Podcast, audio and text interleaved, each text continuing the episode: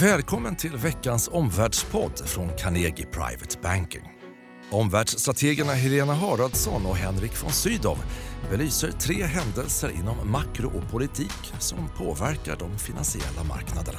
Torsdag den 10 oktober klockan är 10.45. Världsekonomin går från synkroniserad uppsving till en idag omvänd situation, synkroniserad nedgång. Det hävdar den nya IMF-chefen Kristalina Georgievina i veckan och pekade på att 90% av världens ekonomier väntas visa en lägre tillväxt i år än förra året. Här ska vi prata om 1. Den svenska konjunkturen som en inramning till 2. Då, det tredje kvartalets rapportsäsong på Stockholmsbörsen och tredje analysen utblick mot handelssamtalen i Washington och den allt bredare ekonomiska och politiska friktionen USA-Kina. Vad betyder det för investerare? Välkommen till Omvärldspodden. Elena, Svenska konjunkturinstitutet uttryckte igår det samlade omdömet eh, i sin prognos eh, om att högkonjunkturen ebbar ut eh, i Sverige. Vad, vad är din bedömning? Är det dags att säga farväl till högkonjunkturen? Jag tycker man kan undra om vi har haft en klassisk högkonjunktur mm. i den här cykeln. Knappast tycker jag svaret är. För mig är det tydligt att vi är i en konjunktursvacka och vi har varit det ett tag. Och min bedömning faktiskt senaste veckorna att riskerna för en markant svacka ökar. Det är fler trender nu i konjunkturen som är de sämsta sedan finanskrisen. Och detaljerna är intressanta. Eh, USA kan få en industrirecession. Exportindikatorer är svaga. Omvärlden tynger dem. Och det är bara 3 av 18 sektorer som ser tillväxt. Det har aldrig varit så få sektorer sedan finanskrisen 2009. Även Sverige, största barometerfallet sedan 2009. Mm. Du har ju sagt tidigare, du bevakar ju tjänstesektorerna och jobbmarknaden för att bedöma smittorisken så att säga från industrin in i eh, ekonomin i helhet. Eh, vi fick en del nya siffror också efter förra veckans podd. Eh, har din bild kring den här smittrisken klarnat? Ja, det har den och tyvärr får man väl säga då. Vi ser nu hur USAs tjänstebarometer följer efter industrin nedåt. Globalt ser vi hur anställningsplanerna faktiskt stagnerar, inklusive tjänstesektorn då. Mm. Och i Sverige, ja, där fick vi faktiskt en tjänstesektor som signalerar kontraktion. Arbetslösheten stiger och hushållen är mer pessimistiska. Och konsensus tror ju faktiskt på ungefär samma tillväxt i världen nästa år som i år medan vi då har sagt lägre, sämre tillväxt nästa år. Så skönt att se att IMF sällar sig till vår syn. Mm. Den här svenska kontradiktionen i tjänstesektorn den sticker också ut lite grann internationellt. Eh, ja. ja, och vi är ett exportberoende land så kanske ledande. Ja, just det. Konjunkturinstitutet talade ändå igår på eftermiddagen såg jag i en intervju eh, att företrädare för dem pratade om att vi, vi ändå är en soft landing i, i konjunkturen. Eh, finns det något som, som du särskilt tyckte var intressant i, i, deras rapport om läget? Ja, det tycker jag. För det första så lyfter de ju fram inhemsk svaghet. Alltså högre arbetslöshet 2020 än i år. Och de säger också att hushållen håller ett hårdare grepp om plånboken. Mm. För det andra så tycker jag att, det tål väl upprepas, de betonar nedsiderisker mycket mer än positiva möjligheter och överraskningar. Det är i sig en signal. Och det tredje, fortsatt låg inflation. De säger 1,5% inflation ytterligare i två år. Mm. Följaktligen då svårt, fortsatt, svårt för Riksbanken att höja fortsatt minusränta. Också det i två år till. Mm. Apropå eh, minusräntan och ränteläget. Vi fick ju svensk inflation från SCB e nu, för, nu precis på morgonkvisten. Som ju visade att prisökningstakten visade sig ligga något över marknadsförväntningarna faktiskt. Eh, kan det där bidra till att vända trenden för kronan? Jag såg att den stärkte sig något på förmiddagen. Eh, ja, det var en surprise. KPI visar större prisökningar. 0,5 upp på månaden mot 0,25, mm. dubbla.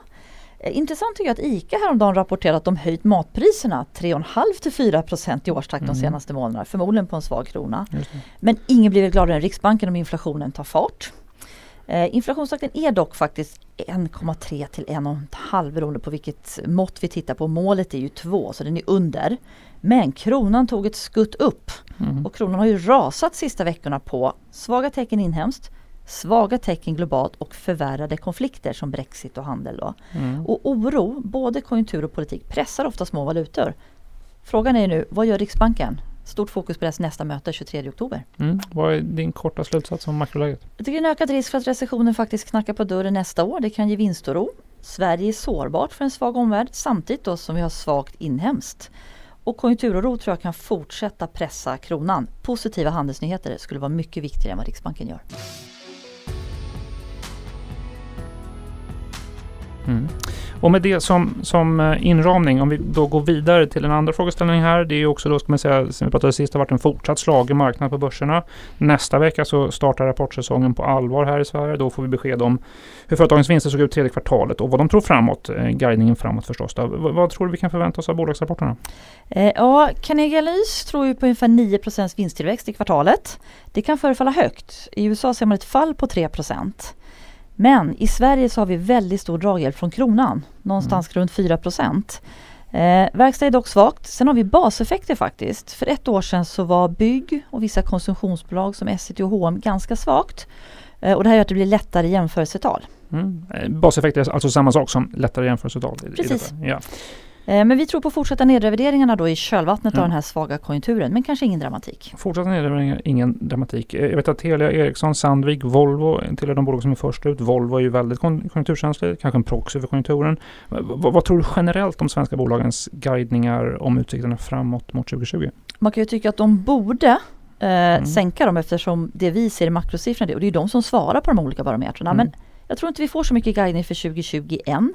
Mm. Jag tror att de kan betona hög osäkerhet politik, handel kan de peka på. Kanske att några går från oförändrad marknadsrisk till oförändrad till svagare, men inte mer än så. Mm. Har du någon bild av eh, vilka sektorer som kan överraska positivt respektive negativt i rapportsammanhang? Eh, om man tittar på orderfokus så blir det ju verkstad som hamnar i fokus då. Problemet där är att även om orderläget är svagt så kan ju aktierna har vi sett gå starkare på den här svaga valutan då. Mm. Annars tycker jag man kan nämna råvarubolag, alltså metall och skog. De är ofta väldigt konjunkturkänsliga. Det kan vara stora svängningar så där kan det finnas från mitt perspektiv en nedsiderisk. Mm. Bank kan det bli en lättnad, de pressades hårt i förra rapportsäsongen. Kanske man också kan nämna att fastighetsaktier som har gått väldigt starkt har visat sig sårbara. Det såg vi för några veckor sedan när vi fick en ränterekyl.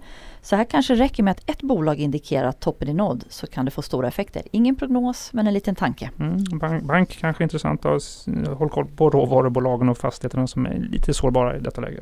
Mm. Eh, dina slutsatser? Ja, det kan bli fortsatta nedrevideringar men ingen jätteöverraskning, kanske snarare pyspunktering i vinstestimaten långt in i 2020. Men kom ihåg, Sverige till skillnad från Europa har ju ändå draghjälp av valutan, den svaga kronan. Tredje frågan är Henrik. Idag återupptas ju högnivåsamtal mellan USA och Kina i Washington.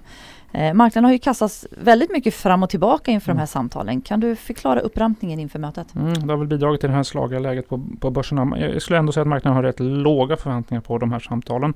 Överraskar samtalen eh, så är det nog snarare på den positiva sidan. Eh, skulle man säga. Även om Trump igår då, eh, hade en presskonferens där han pratade om att han trodde på ett stort avtalsresultat.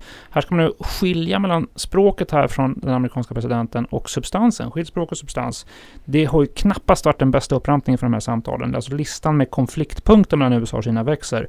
Dels då en bred svartlistning av kinesiska techbolag. Det var visa-restriktioner från USA för officiella kinesiska personer, kinesiska politiker i klartext. Eh, samtidigt som Kina har också flexat ekonomiska muskler mot den amerikanska basketbollligan NBA efter att vdn för ett basketlag har twittrat ett stöd för protesterna i Hongkong så, så kommer nu den här mediajätten Tencent i Kina då inte att visa basketligans matcher i USA.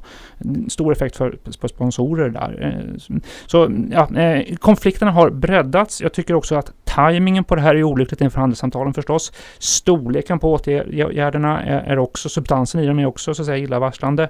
Eh, det här ökar så att säga den icke-tariffära eh, ekonomiska konflikten mellan USA eh, och, Kina. Samtidigt Trump har haft sin kanske sämsta vecka som president. Riksrättsprocessen går inte riktigt hans väg.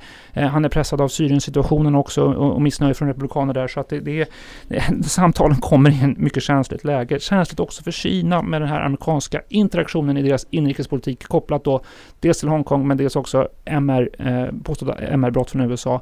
Eh, det där är ju Kina mycket känsligt för. Mm. De har precis haft sitt 70-årsfirande också. Eh, givet den här bakgrunden Henrik, vad är det möjligt att uppnå på mötet tror du? Ja, eh, det här förspelet tar väl ner utsikterna också för så att säga, en temporär lösning, för en begränsad partiell lösning. Kina vill väl genomföra mötet för att se om de kan nå en partiell överenskommelse som hindrar att nya tullar träder i kraft den 15 oktober eh, mot att då Kina kanske erbjuds importera mer livsmedel, eh, sojabönor och kött från, från USA. Eh, möjligen kan man också tänka sig förenkla en del processer för amerikansk export till, till Kina. Möjligen, det skulle vara positivt. Finns det möjlighet att lätta på restriktionerna kring Huawei som är nyckeln nyckel i, i, i alltihopa det här. Alla tankar på ett stort substantiellt betydelsefullt avtal, de, de är mycket, mycket låga. Den finns nästan inte i korten, korten längre. Och Henrik, vad är slutsatsen för investerare? Ja, alltså möjligen kan det här då, möjligen kan det komma ut en positiv överraskning för marknaden. Det är inte ett basscenario med ett partiellt avtal som i varje fall flyttar fram datumen för nya tullar eh, framåt. Samtidigt så ska man ju räkna med som investerare att konflikten USA-Kina fortsätter att faktiskt då breddas med fler åtgärder som är då just icke-tariffära. Och det, det var ju bland annat de här åtgärderna jag pekade på. Det är ett, den här processen har ju ökat misstron och missnöjet mellan Washington och, och, och Peking. Det som kan stoppa den här spiralen eh, mot det som kallas då för decoupling, att man beskär de ekonomiska banden mellan USA och Kina. Det är väl tydliga tecken på att den utvecklingen eh, faktiskt kostar på den ekonomiska utvecklingen i USA och slår mot amerikanska finansiella marknader. Dagens tre slutsatser då. 1. Eh, makroläget, tydliga tecken på att nedsideriskerna i konjunkturen ökar. 2. Rapportsäsongen, svaga kronan en draghjälp med nedrevideringar sannolikt. Var vaksam på verkstadsorderingång om fastigheter har toppat och kan pressade banker överraska. 3. Allt fler fronter och mer friktion i handelskonflikten USA-Kina. Handelssamtalen kan nu nästan bara överraska positivt. Gillar du vår podd så recensera oss gärna, rate oss på iTunes. Nästa avsnitt av Omvärldspodden det släpper vi om en vecka, torsdagen den 17 oktober. Tack för att du lyssnade idag. Tack för att du har lyssnat på Omvärldspodden från Carnegie Private Banking. Vill du veta mer om vad som händer i vår omvärld och få aktuella idéer till affärer? Gå då in på www.carnegie.se veckans viktigaste och prenumerera på vårt nyhetsbrev.